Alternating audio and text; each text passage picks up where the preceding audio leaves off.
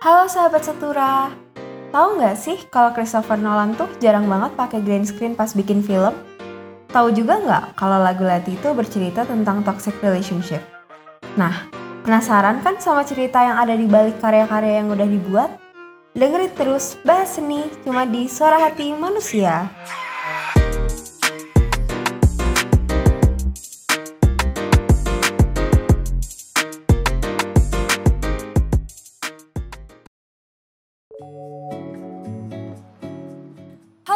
Setura, ketemu lagi nih sama Jovi dan Karin, di segmen bahasa nih. Gimana nih, gimana? BTW gimana nih kabar sahabat setura akhir-akhir ini? Lagi pada sibuk UTS atau lagi nyantai-nyantai aja? Kalau gue sih kebetulan minggu lalu sepi banget ya soalnya nggak ada praktikum. Tapi minggu depan bakal agak metong gara-gara praktikumnya ada tiga.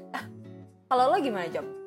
Kalau gue sih kebetulan minggu lalu lagi chaos ya. Cuma minggu ini tuh justru gue kembali ke Karin nih. Gue agak kosong mungkin karena praktikum gue minggu ini cuma satu kali ya.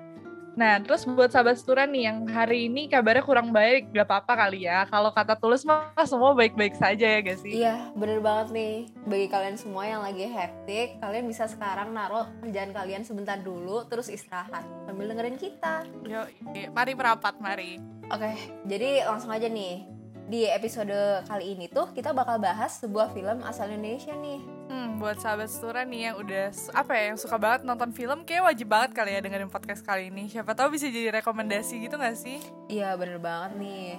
Nah, gue mau kasih tahu sneak peek dikit deh sebelum kita mulai ke main eventnya ya.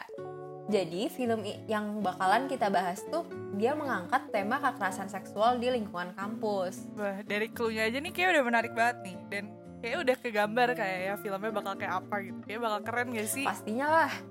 Nah, jadi em, mungkin beberapa sahabat setura udah bisa tahu nih kita bakal ngebahas film apa. Tapi bagi ya bagi kalian yang belum tahu, nah kita tuh sekarang bakal bahas film Penyalin Cahaya atau yang kalau nggak salah dia disebut fotokopier ya kalau bahasa Inggrisnya. Nah iya bener banget tuh Ren Jadi film ini tuh kalau nggak salah waktu gue nontonnya di Netflix sih Nah filmnya tuh kayak sempet booming banget gitu soalnya Bahkan tuh sampai masuk berita-berita gitu juga Padahal kan film Indo ya jarang gitu gak sih? Iya, makanya nggak heran sih kalau misalnya kita tuh wajib banget nonton film ini. Apalagi ini film lokal nggak sih? Oh my god, local pride, you know. Nggak ada salahnya juga kayak kita tuh membantu mengangkat perfilman Indonesia. Nah gue setuju banget ya By the way nih ngomongin fi- soal filmnya Lo tau gak sih kalau filmnya tuh siapa yang nyutradarain gitu? Tahu lah, masa lo masa gue nggak tahu sih film ini disutradarin sama siapa? Kayak gue uncultured aja kali ya Jadi gue gak tau Bahasa lo jaksel banget, bro. Mhm. Oke, jadi film ini tuh distribusi aduh agak belibet ya ngomongnya disutradarain sama Ureglas Banuteja dia adalah seorang sutradara yang namanya tuh emang sudah cukup terkenal lah di dunia perfilman karena karya karya film pendeknya tuh emang bagus banget gitu nah eh, ngomong-ngomong soal perfilman dia ini tuh ternyata film panjang pertama beliau loh Oh iya demi apa sih? Iya iya. Jadi kayak gila gak sih baru sekali bikin film panjang udah sebagus ini? Iya bener sih, gue setuju. Tapi ya nih, kalau misalnya gue sih lebih penasaran sama sudut pandangnya sutradara gitu sih. Kayak kenapa sih si sutradara ini tuh pengen ngangkat isu film tentang kayak kekerasan seksual gitu. Soalnya itu kan rada kayak apa ya, sensitif gitu lah ya kalau dibahas. Iya, mak emang ini agak susah sih uh, temanya buat diangkat jadi ke film karena rasanya kayak kalau misalnya kita salah nyampeinnya bakal bermasalah gitu gak sih kitanya? Iya, apalagi tuh kayak kalau di Indo menurut gue hal-hal tentang kayak gini tuh masih kayak tabu gitu gak sih? Iya banget. Kayak ya emang sedikit sih yang mau ngebicarain soal ini karena emang agak traumatik ya. iya. Terus jadi tadi gimana tuh? Kenapa nih si sutradara yang mau apa namanya ngangkat isu ini? Oke, jadi setelah gue research nih ya, menurut beliau film itu emang bisa dijadiin media komunikasi yang efektif buat menyampaikan pesan atau kekhawatiran yang ada. Nah, maka dari itu sutradaranya emang sengaja gitu mengangkat isu kekerasan seksual lewat film Penyalin Cahaya ini. Karena menurut dia tema ini tuh udah urgent banget gitu loh buat dibahas sama masyarakat. gue setuju sih kalau itu soalnya kayak di Indo mungkin masih pada apa ya mm, kayak kurang peka aja sih kurang aware lah ya sama isunya gitu ya kan dan kalau boleh tahu nih ya Rin boleh gak sih dikasih tahu nih ke sahabat suara kan tadi lo udah research ya kan siapa aja sih pemain filmnya Oke, jadi film ini tuh em, diperanin sama beberapa aktor dan artis yang udah eh, nggak asing lah di telinga kita. Seperti Shenina Syawalita Cinnamon sebagai Sur, Ciko Kurniawan sebagai Amin, Dia Panendra sebagai Anggun, J- Jerome Kurnia sebagai Tarik, serta Giulio Parengguan sebagai Rama. Nah, sekarang gue mau nanya balik nih ya, kan lo tadi udah nonton nih lo bisa nggak jelasin sedikit aja gitu ceritanya buat sahabat sutura yang belum nonton Nah, boleh banget. Oke, Em, mungkin gue bakal jelasin dikit aja kali ya. Soalnya filmnya agak panjang dan complicated gitu. Jadi mungkin gue lebih ke singkatnya aja lah ya. Jadi intinya film ini itu em, menceritakan tentang kayak penyintas kekerasan seksual gitu yang dialami sama seorang mahasiswa nih namanya tuh Suryani atau dipanggil Sur lah ya kalau di film ini. Nah, di film ini itu si Sur itu ceritanya kehilangan beasiswanya gitu karena foto selfie-nya itu tersebar pas dia lagi pass out gitu lah ya, lagi mabok gitu ceritanya. Nah, dan itu tuh dianggap kayak mencoreng nama baik fakultasnya gitu. Karena khawatir kalau misalnya hidupnya ini bakal hancur gitu dan mungkin apa ya bisa dijadiin kayak omongan gitu lah ya sama cutting-cuttingnya gitu di teater Matahari kayak atau kayak di dia gitu lah ya. Nah, si Sur ini akhirnya minta bantuan gitu ke Amin. Nah, Amin itu adalah mas- teman masa kecilnya gitu dan kebetulan kerja di toko fotokopi di dekat kampusnya gitu. Nah, intinya kalau dari film ini itu mereka berdua coba kayak cari tahu gitu kebenaran tentang foto selfie yang tersebar gitu dengan cara kayak ngehack HP ataupun laptop para anggota teaternya. wah gila pakai hacking hacking segala berasa hacker kita Agak keren ya. iya keren banget sih eh gue gue ada fun fact nih soal proses produksinya lo tahu nggak sih Job Apa jadi proses produksinya tuh cuma 20 hari loh Ah, demi apa? Cuma 20 hari. Iya, cepet banget kan? Kayak nggak nyampe sebulan. Dan terus, eh, another fun fact ya, buat mendalami peran Sur yang menjadi tokoh utama dalam film ini, Shenina atau artis yang memerankan tokohnya itu, dia tuh merasa kayak nggak boleh ngerasa bahagia gitu selama proses syuting. Lo bayangin gak sih kayak lo selama syuting lo nggak bahagia lo sedih terus gitu? Gak boleh seneng Bisa. dikit pun tuh gak boleh ya. Harus sedih gitu. iya nggak boleh. kayak kalau gue jadi dia gak bisa sih soalnya gue receh aja orangnya kayak gue bakal ketawa terus sih kayak tiap saat sih gak ada angin gak ada hujannya gue ketawa gitu berarti kayak emang persiapannya tuh bener-bener matang banget gak sih? Iya persiapannya totalitas banget. iya dan kalau menurut gue ini tuh bisa apa ya jadiin bukti gitu. Kalau misalnya kayak karya tuh apa ya gak cuma dibuat karena iseng aja gitu. Saya gak dibuat semata-mata cuman untuk apa ya kayak seneng-seneng aja gitu. Dan FYI nih ya gue juga sempat dengar gitu berita kalau misalnya sutradaranya dan asisten sutradaranya tuh kayak ngalamin kejadian horor gitu deh di lokasi syutingnya. Bener gak sih? Gimana gimana? Kok bisa horor? Kan ini lagi bukan film horor. iya gue juga bingung kan cuman intinya kalau yang gue baca dari ceritanya tuh katanya kayak si Regas ini atau si saudaranya sama asistennya itu nggak sengaja kayak lihat kursi gerak-gerak sendiri gitu deh padahal kayak di sekitarnya tuh kursinya gak ada orang sama sekali sumpah tapi mungkin karena emang vibes filmnya aja kali ya yang agak gelap-gelap remang gimana gitu jadinya mungkin jadi serem gitu Mari kita positive thinking dan berpikir itu angin lewat aja ya nggak.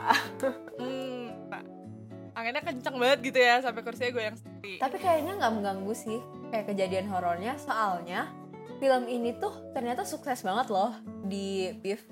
Nah BIF ini ya bagi yang uh, sahabat sutura yang belum tahu dia tuh salah satu festival film terbesar di Asia. Nah ternyata film Penyalin Cahaya ini tuh dia juga sukses memborong 12 piala citra.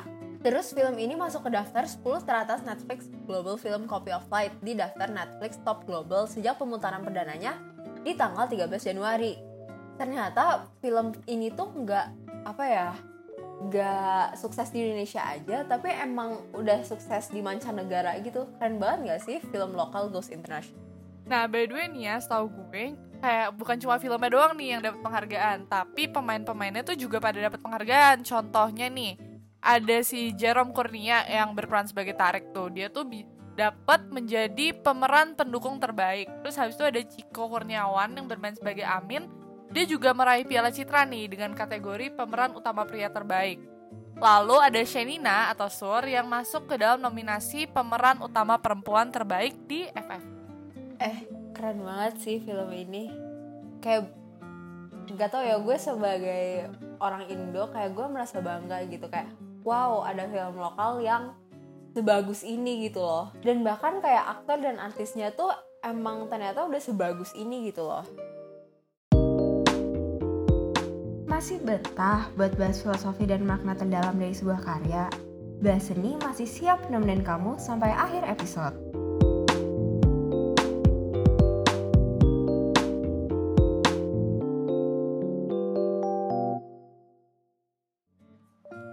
Sahabat Setura, film ini tuh kalau menurut gue ya cukup ngegambarin realitas kayak tentang kekerasan seksual sih yang terjadi emang kayak di real life kita gitu ya. Karena misalnya nih, korban pelecehan seksual itu kayak ya bisa siapa aja gitu ya. Mau laki-laki, perempuan, bahkan yang dari penampilannya tuh kayak bisa dibilang anak baik lah ya, kayak anak yang ya terlihat baik-baik lah ya dan malah berani ngelakuin hal-hal kayak gitu. Soalnya kalau di filmnya juga jujur aja gue nggak nyangka sih kalau ternyata kayak si orang itu yang terlihat super baik ternyata bisa ngelakuin kekerasan seksual kayak gitu. Iya, dan buat uh, para korban di luar sana yang ngalamin hal buruk kayak kekerasan seksual gini tuh pasti apa ya kejadiannya tuh ngaruh banget ke kondisi psikis dan fisik mereka.